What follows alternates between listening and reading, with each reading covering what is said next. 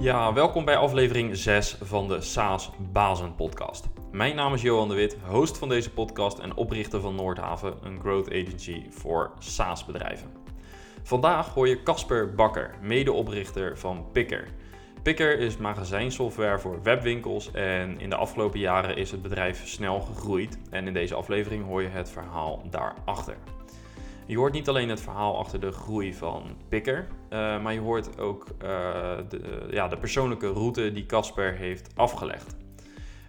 Hij begon bijvoorbeeld al vroeg met ondernemen en was op jonge leeftijd al bezig met webdevelopment en alles wat daarmee te maken heeft. Hij zette zijn webagency business langzamerhand om in een product business door zelf een applicatie te bouwen, de applicatie die we nu kennen als Picker. Ook geeft Casper uh, in deze aflevering zijn visie op groei. Kiest hij voor extern kapitaal en zet hij in op flink snelle groei? Of kiest hij een route van organische groei? En hoe gaan ze eigenlijk om met een product roadmap? En wie bepaalt wat er ontwikkeld wordt? Of hoe gaan ze om met support?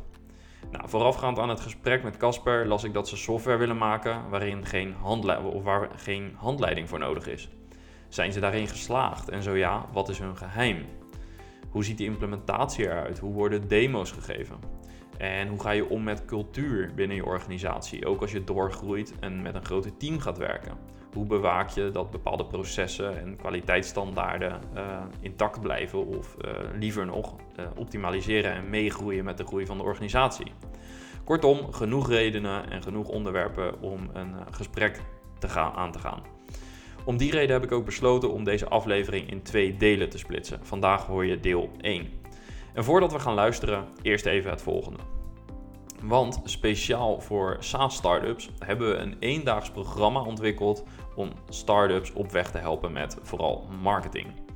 Het programma draagt de naam SaaS Basis Startup Bootcamp en helpt je in één dag inzicht te krijgen in jouw groeimogelijkheden. Voorafgaand aan de bootcamp ontvang je een intake checklist waarin we je vragen om je huidige en gewenste situatie in kaart te brengen. Daarna uh, volgt de eendaagse bootcamp, een dag waarop we je, of waarin we helpen om uh, nou, bepaalde zaken te gaan inrichten. Uh, denk aan bijvoorbeeld je marketing stack, maar ook helpen we je met het maken van strategische keuzes. we gaan kijken eventueel naar je product roadmap, we kijken naar je sales cycle.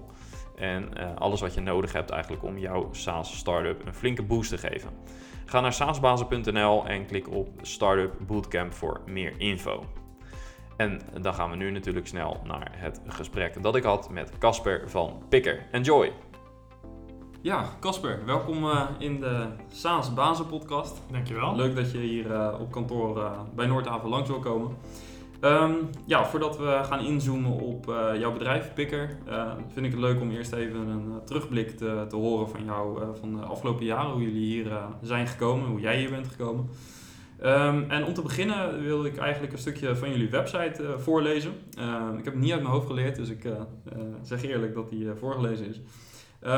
daar staat, wij geloven in eenvoudige software, zonder handleiding. Speciaal voor webwinkels met een magazijn maken wij Picker. Picker helpt webshops om op een makkelijke manier hun magazijn efficiënt en effectief te maken. En dat is ons gelukt. Op dit moment hebben wij, uh, of wordt 4% van alle online bestellingen in Nederland met Picker verwerkt. Dat is nogal wat. Ja. Uh, kun je iets vertellen over uh, ja, de route hier naartoe, voor jou persoonlijk en als bedrijf? Zeker. Um het leukste misschien om nog voor Picker te beginnen. Dat is, uh, uh, ik ben begonnen met ondernemen eigenlijk op mijn vijftiende. Toen ik 15 was, uh, ben ik met mijn vader naar de Kamer van Koophandel om mijn eerste bedrijf in te schrijven. en dat soort dingen deed ik eigenlijk al vanaf mijn twaalfde wel een beetje als hobby. een beetje websitejes maken, dingen op internet doen. En uh, mijn vader heeft het uh, anderhalf jaar lang zo in mijn hoofd weten te praten dat ik echt een eigen bedrijf wilde starten. Maar op mijn 15 zei nou, als je dat wil, dan ga ik wel met je mee. Gaan we naar de KVK. Dus uh, op mijn 15e ben ik begonnen toen ik op de HAVO zat met mijn eerste bedrijf. En dat heb ik er twaalf jaar lang een beetje bij gedaan. Dus eerst bij school en toen naar de andere werk wat ik had. En tijdens, de, tijdens mijn HBO dacht ik nou, als ik...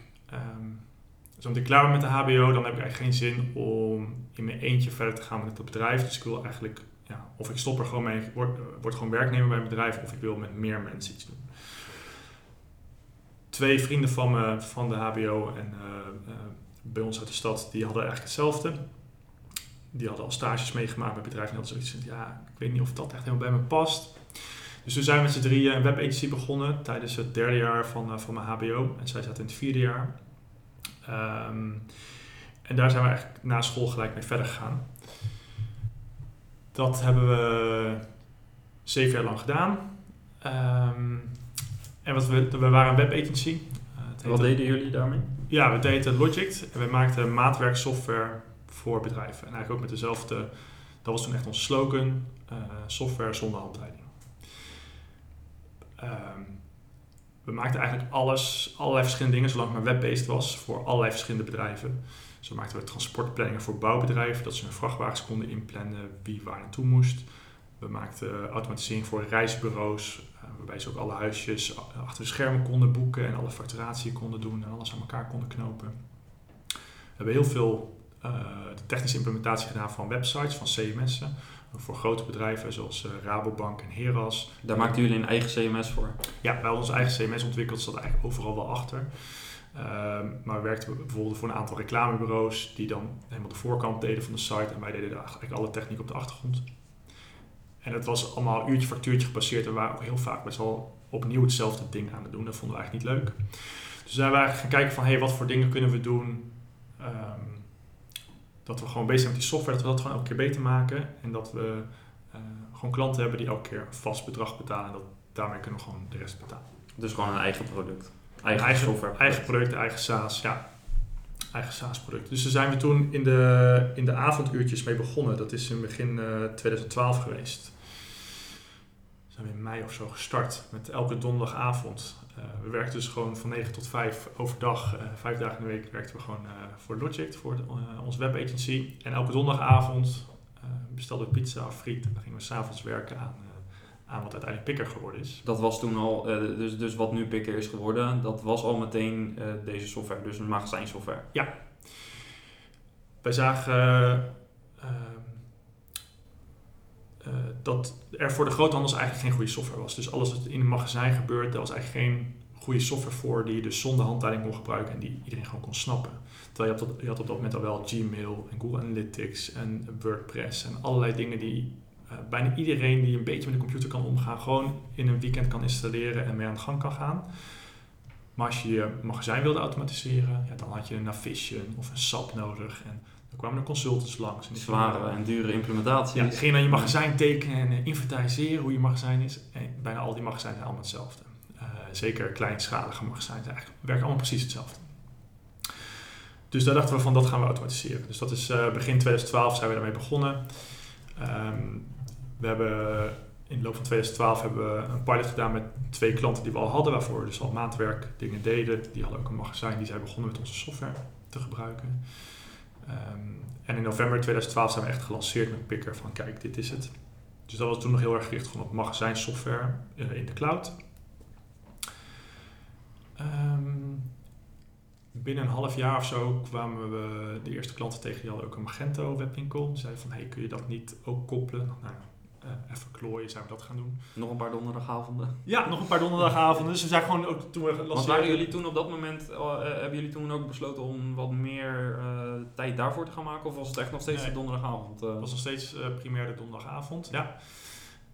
Um, en het liep natuurlijk overdag liep het ook wel een beetje er doorheen. Maar we deden, we deden gewoon declarabele uren schrijven voor klanten overdag. En dan s'avonds deden we, deden we dan werken aan pikker. Um, en toen wij eenmaal op de website hadden gezet dat wij een Magento-koppeling hadden, toen kwamen eigenlijk heel veel webshops naar ons toe. Die zeiden, wow, die Magento-backend is zo langzaam om orders uit te printen. En ik heb jullie echt nodig. Want als ik alleen al kan zorgen dat jullie gewoon automatisch de orders uitprinten en dat ik ze vanuit daar kan versturen, dan uh, dat is me gelijk het geld waard. Dus ik wil gewoon gelijk klant worden. En we merkten ook dat die webwinkels eigenlijk veel makkelijker te, uh, te porren waren om uh, online software te gaan gebruiken. En heel veel groothandels die waren allemaal nog, ja, heb liever gewoon, kun je niet op mijn Windows computer hier op kantoor uh, installeren. Het is veel veiliger in de cloud. En, uh, dus dat waren allemaal lange trajecten. En de meeste webwinkels die zeiden, ja, die waren net zo oud als dat wij waren, de meeste mensen. Die waren al SaaS gewend. Precies. Ja. En die waren veel meer van, laten we het gewoon proberen, kijken hoe het gaat. En als niks is, dan proberen we weer wat anders. Maar eh, laten we gewoon, laten we gewoon beginnen. En heel veel van die groothandels die wilden alles perfect hebben en dan pas gaan switchen. Dus eigenlijk binnen een jaar zijn we eigenlijk geswitcht naar onze propositie van wij zijn gewoon voor webwinkels. Want we merkten ook dat dat proces van webwinkels eigenlijk heel anders is in het magazijn dan traditionele groothandels. Traditionele groothandels hebben vaak veel grotere orders en hebben bijvoorbeeld één of twee pallets wat één order is. En die hebben misschien vijf of 25 orders per week.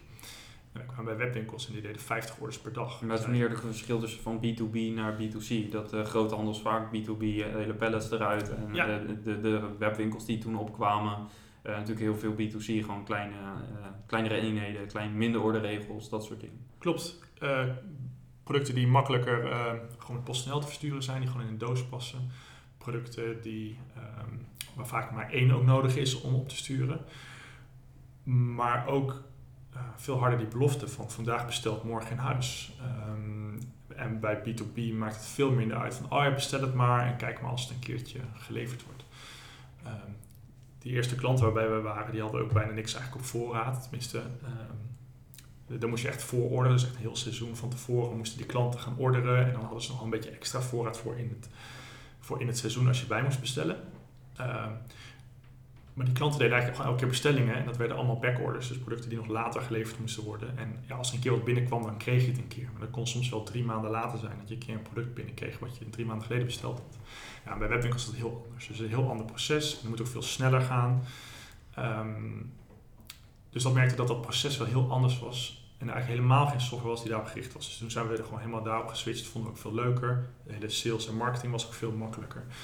Dus sindsdien zijn wij ehm magazijnsoftware speciaal voor webwinkels.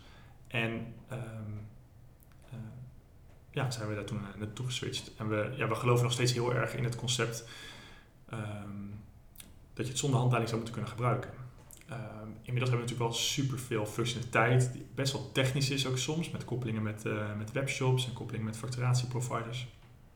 Dus we ontkomen niet aan een beetje documentatie en handleidingen om stap voor stap iets te doen. Maar dan zit je misschien meer op API-niveau en misschien wat minder op. eh, je moet om een nieuw product aan te maken of om een nieuwe orderregel aan te passen. mm, Daar heb je een, eh, geen beschrijving voor nodig, neem ik aan. Nee, klopt. Dus je komt nog steeds inpikken en we helpen je nog steeds gewoon met onboarding van hoe werkt het en, en zodat je het gewoon zelf, eh, zelf kunt doen. En de handleidingen zijn meer van, hey, ga je Shopify koppelen? Dit zijn even de dingen waar je rekening mee moet houden en dit zijn de dingen die je kan verwachten. En zorg dat deze instellingen al wel in Shopify gedaan zijn voordat je het koppelt. Of, Ja, maar dat is meer de onboarding. Maar in het dagelijks gebruik moet een, de, echte gebruiker, Ja. eh, die mag eh, niet te veel vragen hebben. Daar komt Nee. het op neer. En dat legt de druk bij jullie team om dingen gebruiksvriendelijk te maken. Dat is de gedachte. Zeker, ja. En wat we ook zagen bij concurrenten van ons, zoals een SAP of eh, dat soort grote partijen die met veel met consultancy werken, is dat zij ehm, misschien maar 20 of 30 procent van hun omzet komt maar uit licentiefees. En de rest komt eigenlijk allemaal uit de consultancy.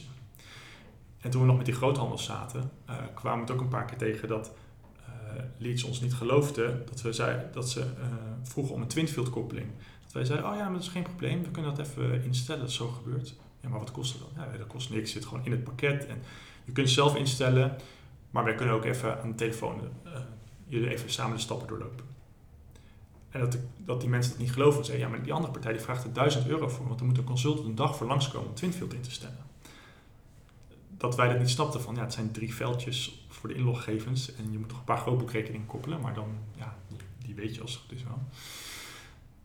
Ehm, dus daar merkten we dat ook heel erg van. Dat die andere partijen heel erg gericht waren op maar die consultancy verkopen. En waarom zouden we dat in software makkelijk maken als we er 1000 euro consultancy voor kunnen verkopen? Ja, daar was het gewoon het verdienmodel. Ja. Ja. Dus wij hebben daarom gelijk vanaf het begin af aan gezegd: ehm, wij doen eh, support is gratis. Je betaalt bij ons niks anders dan de maandelijkse fee. Je kunt ons ook niet inhuren voor onboarding of voor maatwerk te laten maken.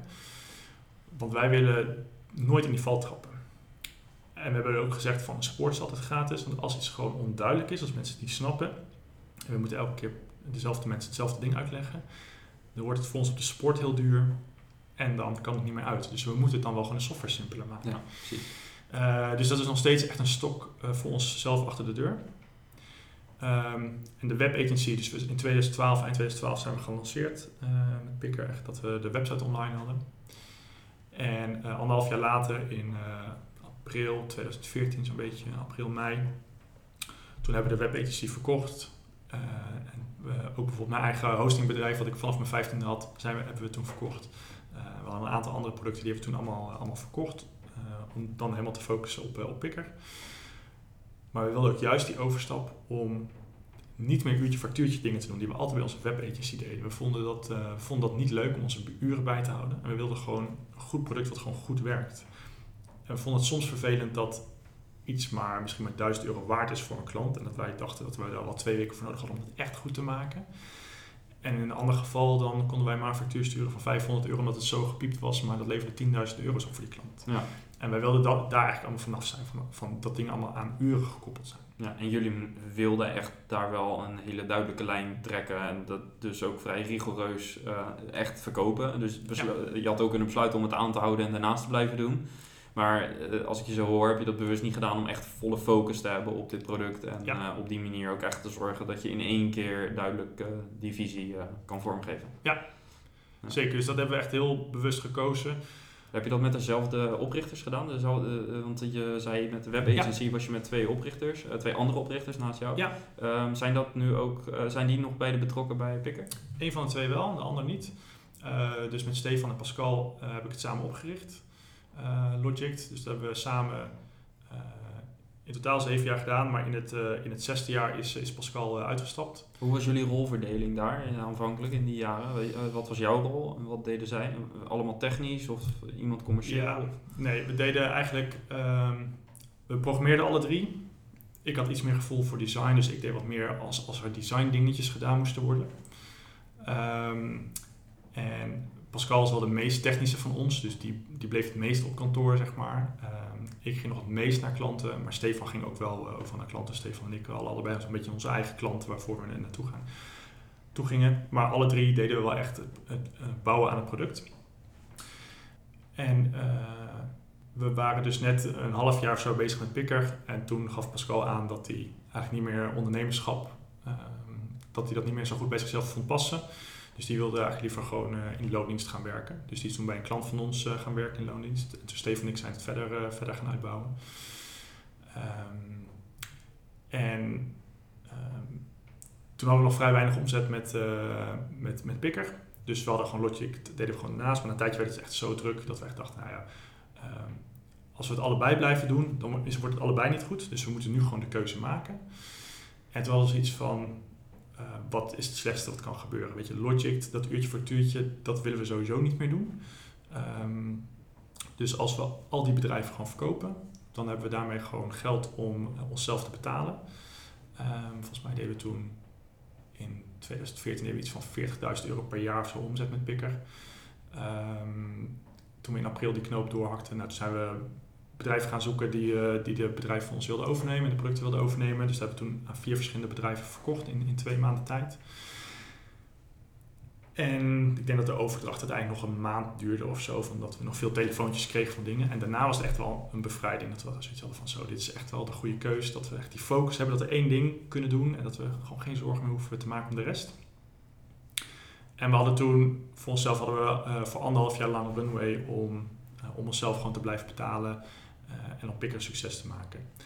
En we dachten, ja, we kunnen gewoon programmeren, dus wat kan er gebeuren? Anders stoppen we Je had al voet aan de grond, eh, hè, min of meer. Je- Er was al een product en je had al wat omzet. Dus het, Zeker. het was gevalideerd, zeg maar, in die zin. Ja, zeker. Maar we dachten ook, weet je, als het gewoon mislukt, we gaan dit gewoon proberen. Want, want eh, het oude model vinden we niet meer leuk. Dus we gaan gewoon picker proberen. Eh, we gaan gewoon geen, investeerder, geen investeerders zoeken, we doen het gewoon zelf. We hebben anderhalf jaar de tijd. Mocht het mislukken, nou, dan gaan we gewoon in loondienst. Of we kunnen altijd nog dan investeerders zoeken als we meer runway nodig hebben. Maar ja, wat is het slechtste wat kan gebeuren? Er zijn niet zo heel veel slechte uitkomsten voor dat je in Nederland woont en dat je kan programmeren. Dus wat, wat, wat, kan, er, wat kan er verder gebeuren? Ja, ja, ja. Dus dat zijn we toen gaan doen. En dat, dat was al echt wel een bevrijding. Ja. En hoe is dat fast forward naar vandaag? Eh, hebben jullie op dit moment wel investeerders? eh? Nee. Nee, dus ehm Steven en ik zijn nog steeds de enige twee aandeelhouders, allebei 50%. Eh, we zijn goed winstgevend. Eh, we groeien nog steeds super hard. En we vinden het ook wel echt heel erg lekker dat we geen enkele druk van buitenaf hebben. We kunnen het helemaal zelf kiezen wat we willen. Dus we kunnen ervan uitgaan dat het ook zo blijft. Dat jullie op deze manier blijven werken. Ja, ja. We, we, we hebben best wel vaak de, de vraag gehad van investeerders van hey, kun je niet investeren en we kunnen zorgen dat je nog veel harder gaat groeien. Maar altijd als je daarmee gaat, gaat praten, ze hebben het altijd over, weet je, er moet altijd een, een exit zijn na vijf tot acht jaar ergens. Dus dan teken je nu al dat je dan stopt met werken voor je eigen bedrijf. En dit vind ik nog op dit moment gewoon het leukste om te doen. Dus uh, misschien vind ik dat over twee jaar niet meer. En zeg ik dan, nou, ik wil het nu wel verkopen. Of, uh, of investeerders zoeken of management erin of wat dan ook. Maar nu zou ik niet weten wat ik dan zou moeten doen. En vind ik dit gewoon het leukste wat is om te doen. Dus misschien doe ik dit wel 20 jaar of 30 jaar of 40 jaar. Waarom zou ik dan nu al nu gaan tekenen dat ik over vijf jaar of over zeven jaar uh, afscheid moet nemen van Pikker? Ja, maar dat betekent dus ook dat je eigenlijk zeg maar, die hele snelle groei, uh, dat je daar niet zo heel warm voor loopt. Nee, nee. Uh, ik vind groei op zich vind ik niet, een, vind ik niet iets wat sexy is of zo. Of wat en dan hebben we het over groei in omzet, maar er zijn, op, op, op andere vlakken is er ook groei. En dat is meer waar je het misschien in zoekt. Ja, ik vind het gewoon belangrijk om met een leuk team van mensen een leuk product neer te zetten voor leuke klanten. Dat we het gewoon, dat we het gewoon leuk hebben met elkaar en dat we gewoon iets moois neerzetten. En ergens hoort ook wel groei bij. Het maakt het wel, ook wel leuker dat je die validatie ziet. Maar of wij nou 50% of 100% of 200% groeien per jaar of 1000%, dat maakt me echt niks uit. Daar, slaap ik niet beter van en daar word ik ook niet gelukkiger van als dat zo is. Nee. Uh, maar ik word er wel gelukkig van dat ik aan niemand verantwoording af hoef te leggen. Uh, we hebben ook uh, geen klanten die, uh, die echt een groot gedeelte van de omzet binnenbrengen. Dus ja, ik vind het altijd vervelend als een klant weggaat. Maar dat, financieel brengt ons dat niet in gevaar als er opeens tien klanten weggaan of zo. Um, en dat, daar slaap ik heel rustig van. Ja. En je wil ook nee kunnen blijven zeggen, hè? want dat is wel ja. een beetje een rode draad. Uh, daar hebben we tijdens de voorbespreking even over gehad. Uh, en ik, uh, ik ken ook wat mensen die met jullie samenwerken. En um, nou, een van de dingen die daarbij wel steeds naar voren kwam, was dat jullie standaard antwoord eerder nee is dan ja. En uh, opvallend genoeg wordt dat, uh, werd dat eigenlijk vooral als positief ervaren. En uh, zijn er toch wel een aantal mensen, weet ik, om jullie heen die dat als, als sterke eigenschap zien. Um, en um, wat ik daarmee bedoel is dat als softwarebedrijf, zeker naarmate je klantenkring groeit, aantal gebruikers die op het platform zitten, iedereen wil bepaalde functionaliteiten. Ze zien zaken in andere software of ze denken dat toch nog iets sneller kan of, of eenvoudiger of wat dan ook. Um, dus uh, ja, veel softwarebedrijven worden overspoeld met uh, feature request. jullie volgens mij ook. maar ik heb me laten vertellen dat jullie daar heel selectief in zijn. Kun je daar iets over vertellen, hoe jullie daarmee omgaan en, en hoe dat is ontstaan? Zeker. Um, ja, we kregen dat compliment al, ook al uh, toen we nog Logic deden. Um, wij, wij houden al gewoon van het product maken en mensen helpen. En wat we uh, en wat ook altijd een voordeel voor onszelf is geweest, vinden we dat het in ieder geval vaker een voordeel is dan een nadeel. Wij hebben eigenlijk nog nooit voor bij een ander bedrijf gewerkt of voor een baas gewerkt. Dus met heel veel dingen kijken gewoon van hoe zouden we het zelf fijn vinden en hoe zouden we het zelf graag doen. En wat we uh, na een tijdje kregen we het compliment van, van mensen die naar ons toe kwamen. Die zeiden, uh, ik heb software nodig. Um, en ik wil graag met jullie zitten om te horen of jullie dat kunnen bouwen. Want ik hoor van andere mensen, ik kan het gewoon open bij jullie neerleggen. En jullie gaan mij niet uh, uh, met een heel sales team achter me aan. En jullie zeggen gewoon, als het een dom idee is om hier software voor te maken, dan zeg je dat gewoon. Um, want we hebben wel eens tegen, tegen mensen gezegd die mensen kwamen van ik wil graag dat je dit maakt. En uh, een budget van 20.000 euro en het moet zo en zo en zo werken. En dat wij dan zeiden, ja maar het probleem wat je hebt ga je niet oplossen met software. Dit is, je moet het proces oplossen en je moet, uh, deze mensen doen de verkeerde dingen in, in de bedrijf waarschijnlijk. Of, precies. En ja. als je dat oplost, dan kunnen we dat ondersteunen met software. Maar uh, ja, ik wil best voor jou software maken, maar dat, dat gaat het probleem niet oplossen. Dus wil je het eigenlijk niet, even plat gezegd. Uh, je, weet, je wil ja. niet ermee geconfronteerd worden na een paar maanden dat ze zeggen, ja, uh, had je me niet eerder kunnen vertellen dat het niet gaat werken. Bijvoorbeeld. Ja. Maar we, we wilden ook dat geld niet, zeg maar, om, om iets te maken wat dan uiteindelijk niet gebruikt wordt of zo. Ja, het ging ons nooit zozeer om dat geld. Het, het gaat gewoon van mooie producten maken waar mensen echt wat aan hebben. En dat resultaat is dan geld. Ehm, en ik ben echt een, een product iemand. Uh, ik kan programmeren, maar ik vind mezelf niet echt een programmeur. Maar uh, ik ben wel ondernemer, maar het gaat mij altijd om het product. Van wat, welke dingen horen er bij het product? Op wat voor manier verkopen het? Voor welke mensen is het geschikt? En, en ik ben zelf altijd heel strikt van... Het product is nu voor mensen wat het nu is. En we gaan ook met, tijdens het salesproject niet dingen beloven die misschien in de toekomst gaan komen. Maar ik had heel strikt op naar sales van we verkopen alleen wat we nu hebben en niet iets wat in de toekomst misschien gaat komen. Maar ook met feature requests zijn we altijd heel erg van de default is gewoon nee. Uh, maar we vinden suggesties wel heel belangrijk. Dus we, we schrijven alle suggesties op die klanten aan ons doen en we houden daar heel goed overzicht bij. En we gaan gewoon elke keer als we met een bepaald thema van de applicatie aan de gang gaan, gaan kijken wat zijn allemaal suggesties en wat zijn de rode draad die we daarin herkennen en hoe kunnen we gewoon dingen beter maken voor mensen. En, en, dat het duidelijk is. En hebben jullie daar bepaalde, bepaalde criteria vooraf voor opgesteld? Of hoe, hoe bewaak je het proces dat, ehm, zeg maar, waarvan jullie twee jaar geleden zeiden van nee, dat past er niet in. Dat, dat, dat je daar nu nog steeds dat tegen zegt. Terwijl misschien meer klanten erom vragen. Maar, maar het in jullie visie eigenlijk gewoon niet in het platform past.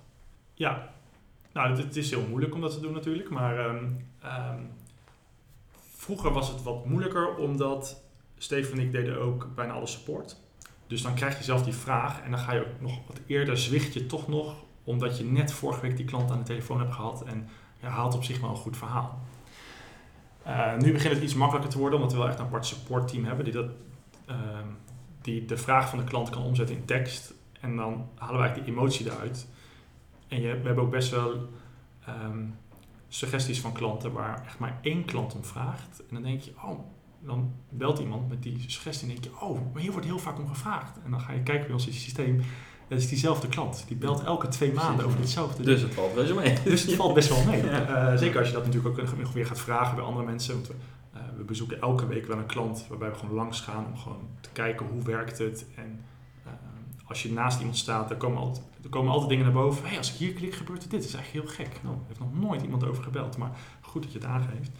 Dus we, daar checken we ook van, hey, merk je dit wel eens? Komt die situatie wel eens voor? Of hoe doen jullie het als, als, als dat probleem zich voordoet?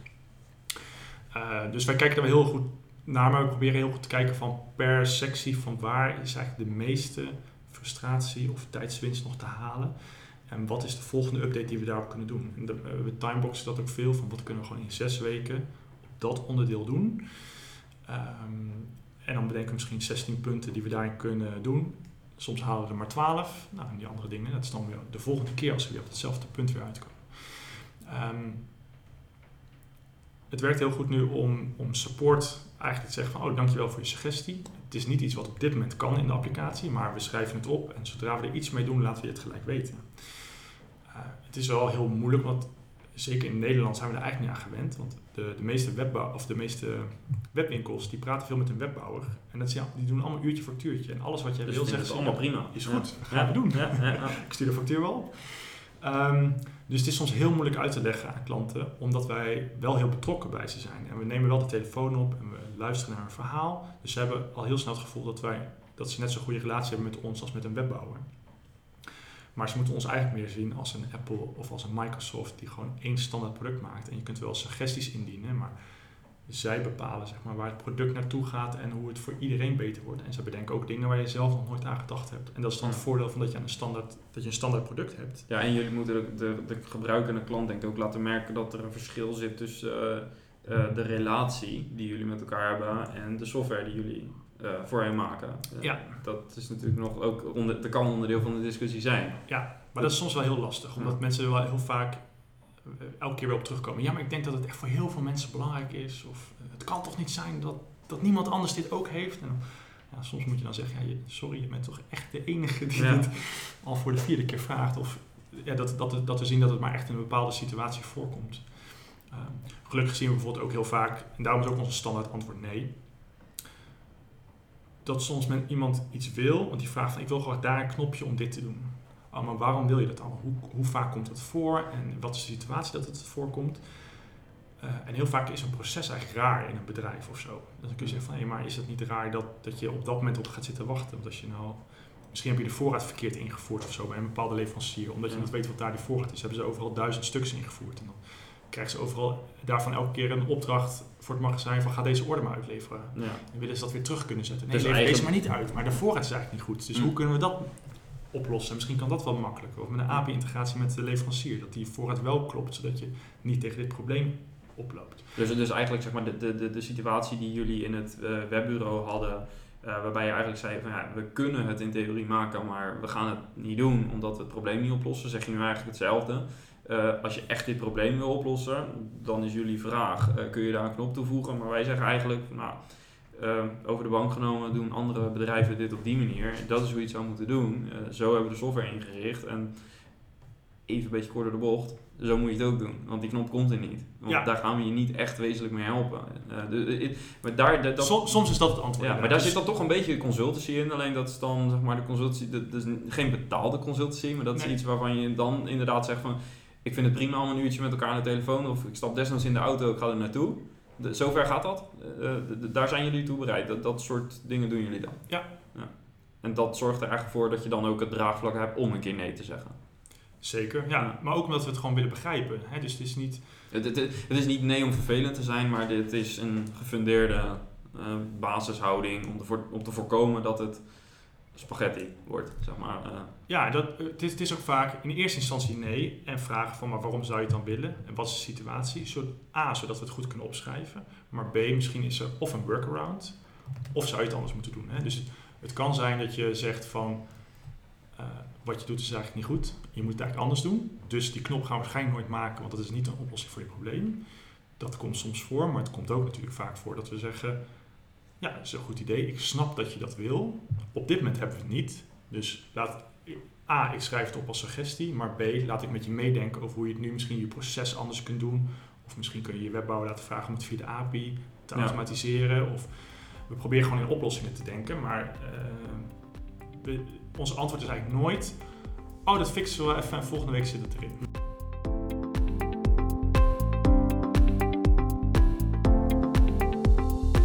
Draaien jouw applicaties al in de cloud? Bij Luna staat een team specialisten klaar om je te helpen met de hosting van jouw applicaties. Geen hoge investering, betalen per gebruik, je kunt altijd op en afschalen, altijd beschikbaar en geen zorgen over onderhoud. We voeren updates en bugfixes automatisch voor je uit en je krijgt 24/7 support door specialisten met vakkennis. We komen niet met onbegrijpelijke SLA's en zorgen ervoor dat jouw SaaS-oplossing altijd en overal toegankelijk is voor jouw klanten. Luna, sinds 1994 partner voor managed hosting.